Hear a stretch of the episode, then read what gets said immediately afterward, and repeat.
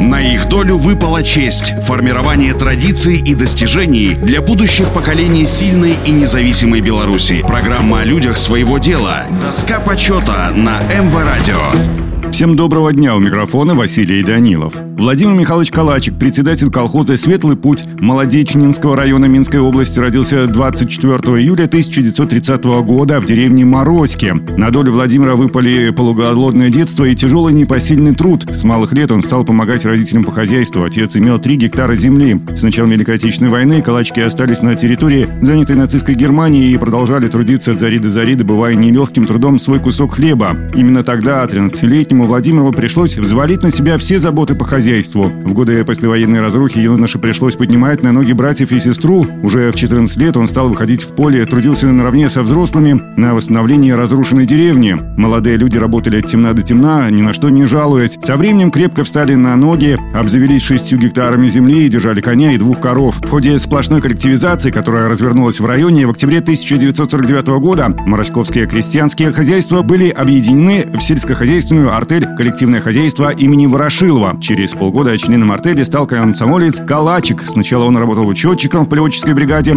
а затем возглавил саму бригаду. Правление артели послало Владимира на учебу в Гродненскую среднюю сельскохозяйственную школу по подготовке председателей колхозов. Успешно завершив учебу, Владимир Михайлович вернулся на работу в родной колхоз, где был избран заместителем председателя колхозного управления. В 1957 году, по собственному желанию, добровольно вернулся на руководящую работу в сельскохозяйственное производство, возглавил правление правления укрупнявшегося колхоза «Светлый шлях». За короткий срок руководства колхозом Калачик сумел закременовать себя как способный организатор и последовательный реформатор сельскохозяйственного производства. В качестве первостепенной задачи по поднятию сельскохозяйственного производства он определил повышение урожайности сельскохозяйственных угодий и правильную организацию труда колхозников. Указом Президиума Верховного Совета СССР от 30 апреля 1966 года за успехи, достигнутые в увеличении производства и заготовок картофеля, овощей и плодов, Калач Мальчику Владимиру Михайловичу присвоено звание Героя социалистического труда с вручением ордена Ленина и золотой медали «Серб и молот». На их долю выпала честь – формирование традиций и достижений для будущих поколений сильной и независимой Беларуси. Программа о людях своего дела. Доска почета на МВ Радио.